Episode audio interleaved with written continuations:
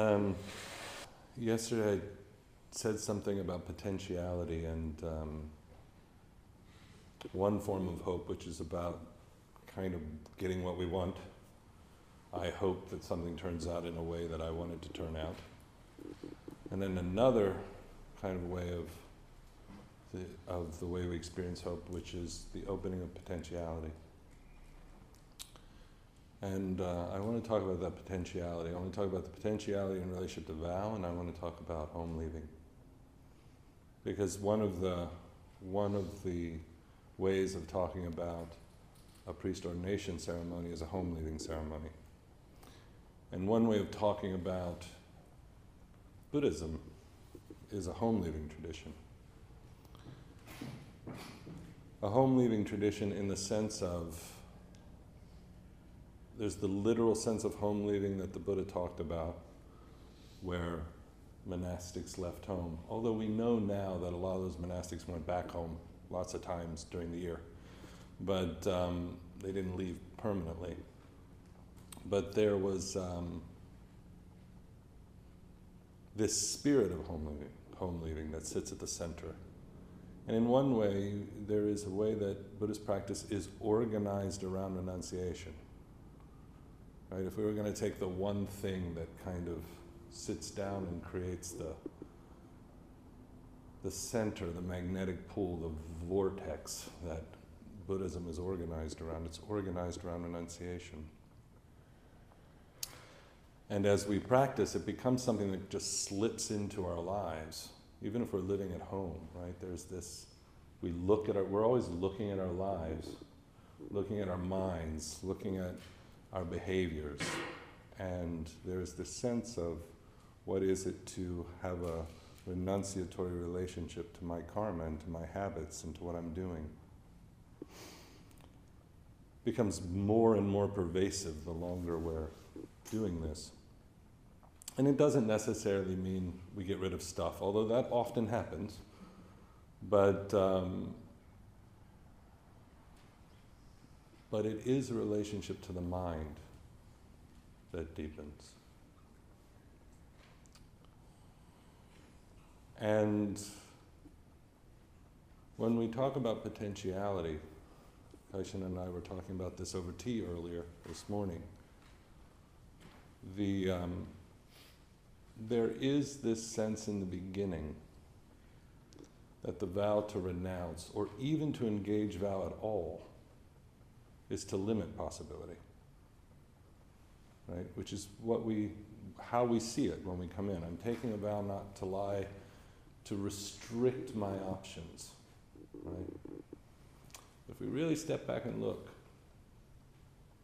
at what our karmic behavior is, are there really infinite possibilities there? Is there infinite potentiality, or is that just theoretical? Theoretically, I have infinite potential and the vow theoretically restricts me. Right? But if I look at my behavior, I kind of keep doing the same thing over and over and over again. It's not a lived potentiality. Karma is not a lived potentiality, it's a lived restriction.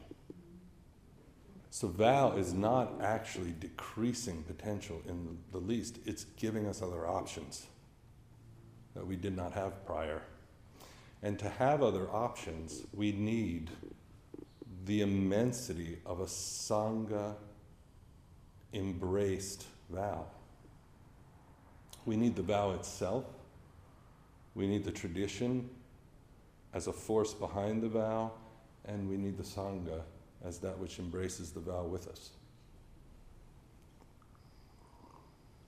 Without that, we stay limited the potential of our behavior stays limited. What is fascinating about our lives prior to practice is that we have this big story about how I can do anything with my life, you know. That I have freedom of behavior, but nothing is manifesting as freedom of behavior. And then we have the story about vows restriction, and we're afraid of the vow, or we don't want to surrender to vow, or any of these things because it's going to be restrictive. But in the end, if I am, if I habitually lie to defend myself, the precept not to lie gives me the option to not lie. To actually interrupt that moment of habit when I am unconsciously and fearfully defending myself, I think, with a lie. And to say, no, I'm not going to do that. Now, suddenly in that moment, I am in a big, wide open field. That's a terrifying moment, right? I was doing something out of habit over and over and over again to defend myself, to construct myself, all of those things, and I'm choosing not to do that. That's quite the opposite of the restriction of potentiality. It's the terrifying opening of all possibility. It's the feeling that we have at the moment, you know, we're standing on the edge of something and we realize it's not really a fear of falling, it's the fear of the freedom to jump that is there on the edge of a thing. It's the fear of the freedom, freedom of complete openness, of total possibility that can happen when we say, I am going to live a life that stops the habit. So, what's on the other side of that? What am I going to be then? And the Buddha was pointing to this when he talked about home leaving. That um, we now, I mean, home leaving is more than the literal leaving of home for us, right? It is, we do in many ways to be free have to leave home. We have to leave the entirety, we have to renounce the entirety of the grip of our ancestral karma on us. Now, that doesn't mean that we're tossing aside, throwing it in the garbage, disparaging it, dishonoring it, any of that. We completely honor that because what came from that tradition was also our survival skills, our wisdom, a great deal, enormous gifts that we've been given. But it has us in an unconscious grip. And that's the issue. And therefore, it's determining our behavior without us knowing it. Now, we may choose to do many of the things that we've inherited, but there's a difference between choosing to do them and having to do them. And so, to be in the freedom of turning toward our ancestral karma with deep gratitude for the home it has given us, for the home that it is, and also with the awakened and liberated discernment to say, and not that part. That part we need to heal from. That part we need to do something else. We need to have a different way of going about things. It worked. I understand why it happened. But there's other, there are other potentialities now that weren't possible in your time. What was possible in your time, you best responded to in the way that you did. What was possible in my earlier being was the best possible response in that moment. But now there's possibility, there's more potential. But the only way that happens, the only way that happens is to kind of stop in the stream and say, I am going to challenge the momentum of this karma with vow. I'm going to interrupt the momentum with vow.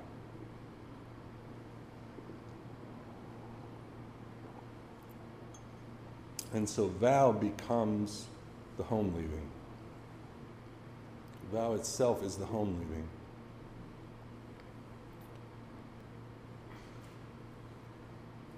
And then over time, as the mind is no long is less and less unconsciously caught up in its conditioning, and there is more freedom. So, as we're less and less caught up by the habits of the mind, as we are more and more not in the relationship with thought as ground, as home,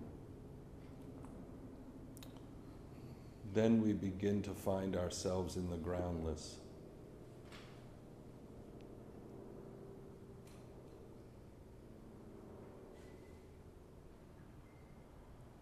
In what we just chanted, there is the line, save the body.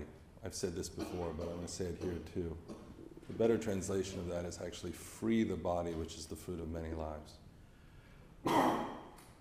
the body must be liberated from our attachment to thought, our attachment to view. The body is imprisoned, our bodies are imprisoned by our attachment to our views, imprisoned by our karmic investment in what's been given to us without the freedom to discern clearly and lovingly. And so, as we're free, the body is free. Now, the interesting, the wonderful thing about the body is it can find its ground wherever. Here I am, ground. Right? We go to another room, I can find ground there too. I go to another room, I can find ground there too. I can go anywhere on the planet and be ground. Now, I don't know what space feels like. I'm not even going to go. But anywhere here, my body knows its ground. It doesn't have to think it through. It doesn't have to define itself. Right? Now, I don't in any way want to take away the reality of some spaces being more dangerous than other spaces for people and so on. All of that is real.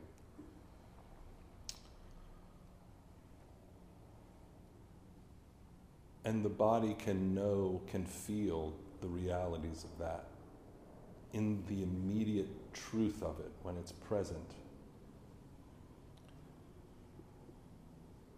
What becomes, even in those situations, what becomes difficult is if the mind has taken up that view as something permanent, then nowhere, then you can't settle anywhere. The body can never settle because it's inherited the danger, it's inherited the, um, the suffering, it's inherited the risk of who knows how many generations. And the reality of the current moment in the world. So that all has to be cared for and honored and loved and metabolized and transformed. That is a huge, that's an enormous part of our practice. And it's an enormous part of what it is to both leave home and respect home at the same time. And when that, that is seen as conditioned and not and contextual rather than permanent, it can free the body to find to, to find ground in in a way that it was not able to when those thoughts and those views and those habits were the ground. When they were the ground, the body's afraid all the time. And we've all inherited some version of this, whether it's from childhood, whether it's from misogyny, whether it's from racism, whether it's from whatever it is. There are many possible ways that we've inherited, whether it's just that our people had to run from this place to this place to this place to stay alive. Or they went through periods of famine, or they went through periods of in and being in camps. There, or they were wiped out.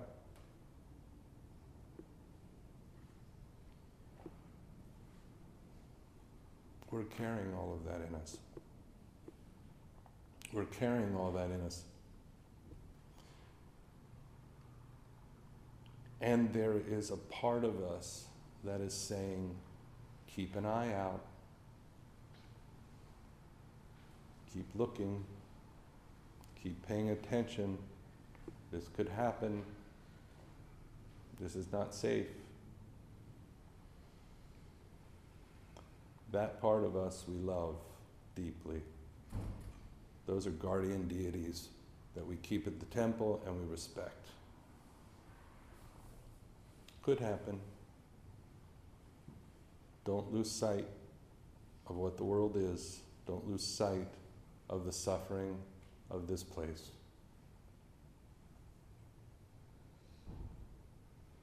That would be foolish. And what is it to care for a body that can, in the midst of that, find its ground and roots? In the middle of that, know itself as know an original home that isn't dependent on the way everyone talks about home or whether home is safe or this home is safe or that home is safe or this place is good or that place is good. But that the body knows itself, knows its Dharma seat, sits down and says, Whatever you say about me, whatever you think about me, whatever's in your mind, whatever's in my mind about me, has nothing to do with me. It has nothing to do with none of us know who this body is or this body is or this body. We don't know. We don't know anything. It's a homeless, dynamic mystery. Every one of us. And we're trying to contain it in our little stories so that we can stay separate and safe. But at some point, if we're going to be with each other, we have to be able to feel each other in the reality of their context, in this life, in all the mess, and the infinite and the mystery. Those things cannot be teased apart. If we fall on one side, confusion. We believe all the crap we've inherited. If we fall on the other side, confusion. We deny the reality of people's lives. Compassion is not possible on the ultimate frame. Compassion is not po- by itself. Compassion is not possible on the relative frame by itself. Compassion in the relative frame will divide it up, divide the world up into those people who deserve it and those people who don't.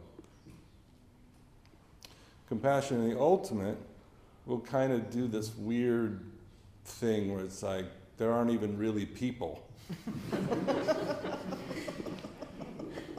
I'm compassionate for all the non people.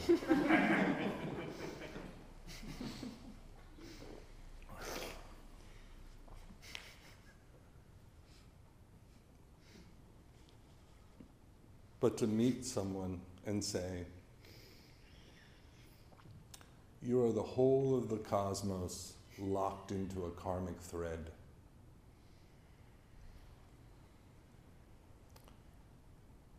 And I know that not everybody can see your eternity. And I know that not everybody can see that you're Buddha. And I know that not everybody can see that you're infinite. And I know that not everybody can see that your heart is bigger than the, the is as big as the universe. I know that. And I know that you have to live a life where others cannot see you that way. And so I am going to spend my life making sure that I do, that I don't make those mistakes. And for me to not make those mistakes, I need to not make those mistakes about myself. I need to do the work of leaving home so that I can be in everyone's home, so that I can be in everyone's place, so that I can live with every person.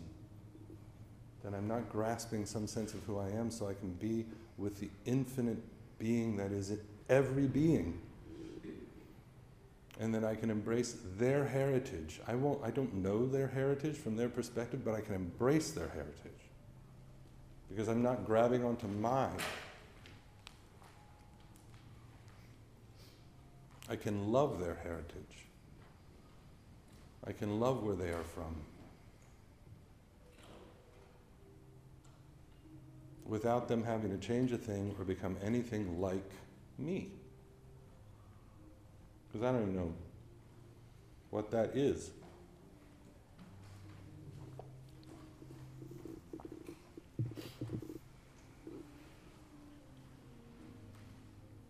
When Kisa Gotami was suffering miserably because her child died, and she was walking around with her child over her arms, and the Buddha sent her out to find a mustard seed in a house. He sent her to everyone's homes.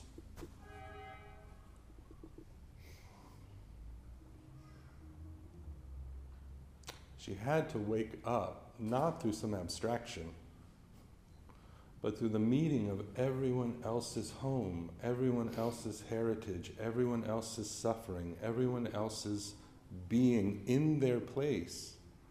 She had to wake up through that process.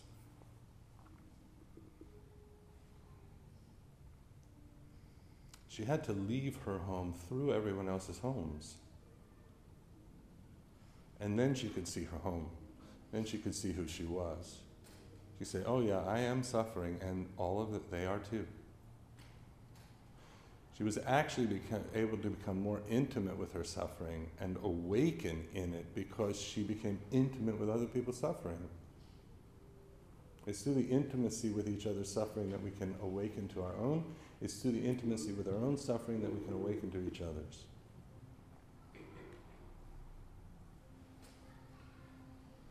Sometimes people will say, well, you have to become intimate with your own suffering before you can become intimate with other people's suffering.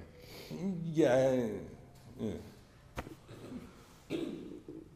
Yes, and you can really get narcissistic. You can really get really wrapped up in your own intimacy with your suffering. There has to be enough intimacy with my suffering that I have the capacity to be with suffering.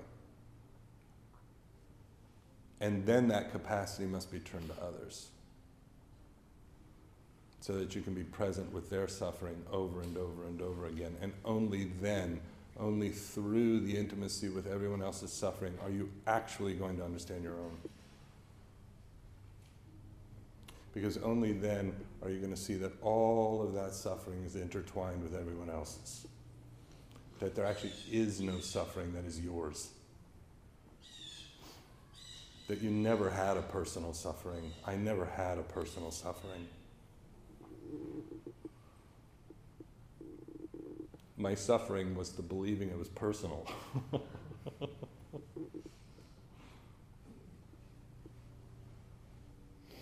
My suffering was believing that it was about a permanent home that I called me.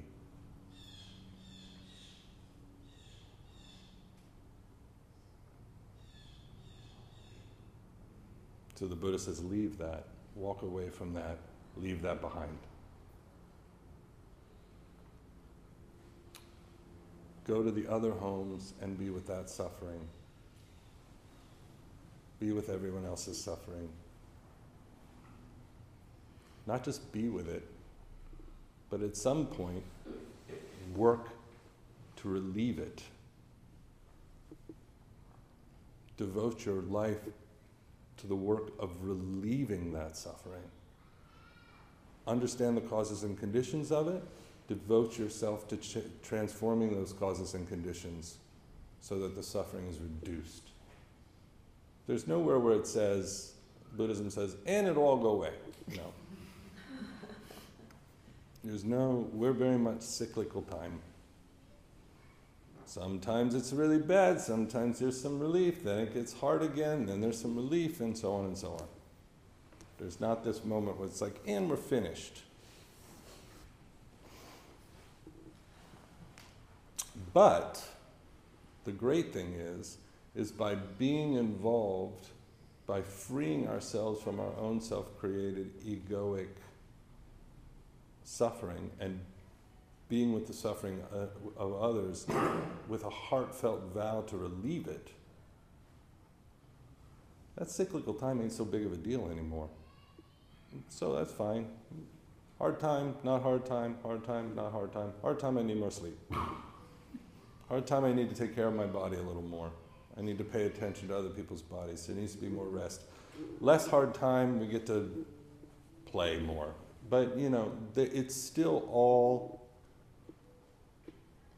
it's all the devoted activity of a bodhisattva. We don't wrap ourselves up in the idea of this is hard. Suffering is always going to be here. So, how do we become free within it? How do we not generate more of it? How do we understand that we're, we're stepping out of the generation role? I'm not going to, I'm going to do my best not to generate anymore. And from that place, I'm going to be involved not just in not generating it, but helping other people not generate it. And taking care of people even when they're generating it. Taking care of all the people. There are lots of people who are never going to get out of the cycle of generating their own dukkha. They're just not. And it's not for us to decide the value of that whether they're good, bad, smart, not smart. It's, it's, not for our minds. It's not for our. It's we don't know that from the, the, our perspective is too limited to make any of those kinds of decisions, and it will just cause us to suffer more because our mind will think it's confident about a world or another person, which we're not. So really, all we're doing when we make those kinds of judgments is talking about who we are. When we're saying that person is this, we're really saying, I'm this. I'm going to use that other person to make me feel good about myself. I'm going to denigrate their home so that I can feel good about my home.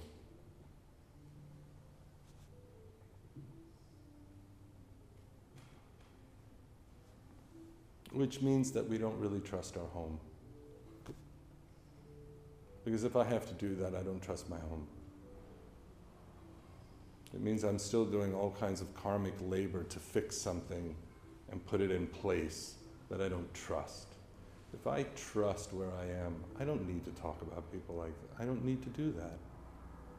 I don't need to speak myself above others. If I trust if my body trusts where it is, if my heart trusts where it is. I just don't need to do that.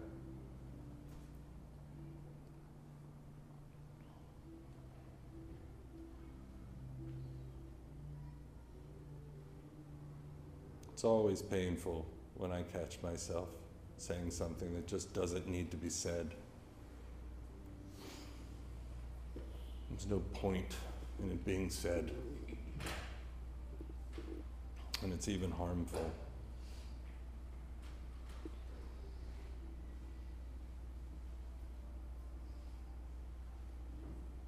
So, this ceremony, ceremony of home leaving, is a vow, particular, is a vow that a priest takes, but it's also a vow that we all hold in our hearts. We're all holding this home leaving vow in our hearts. And again, not because we're disparaging the, where we come from, not because we're leaving it behind in some definite sense, but because we have to free ourselves from it to return to it with compassion and discernment.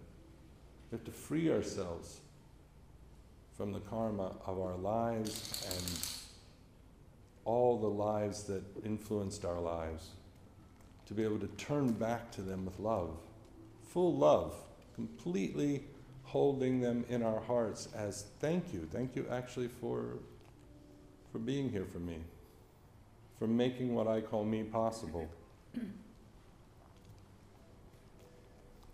and I'm going to do some things differently.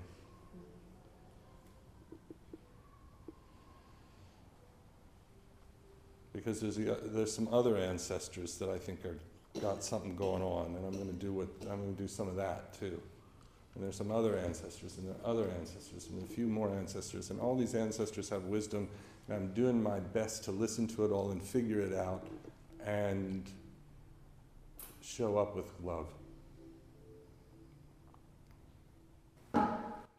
May our intention equally penetrate every. Thank you for listening to this podcast offered by the Brooklyn Zen Center. Our programs are given free of charge and made possible by the donations we receive. For more information on supporting Brooklyn Zen Center, please visit the giving section of brooklynzen.org.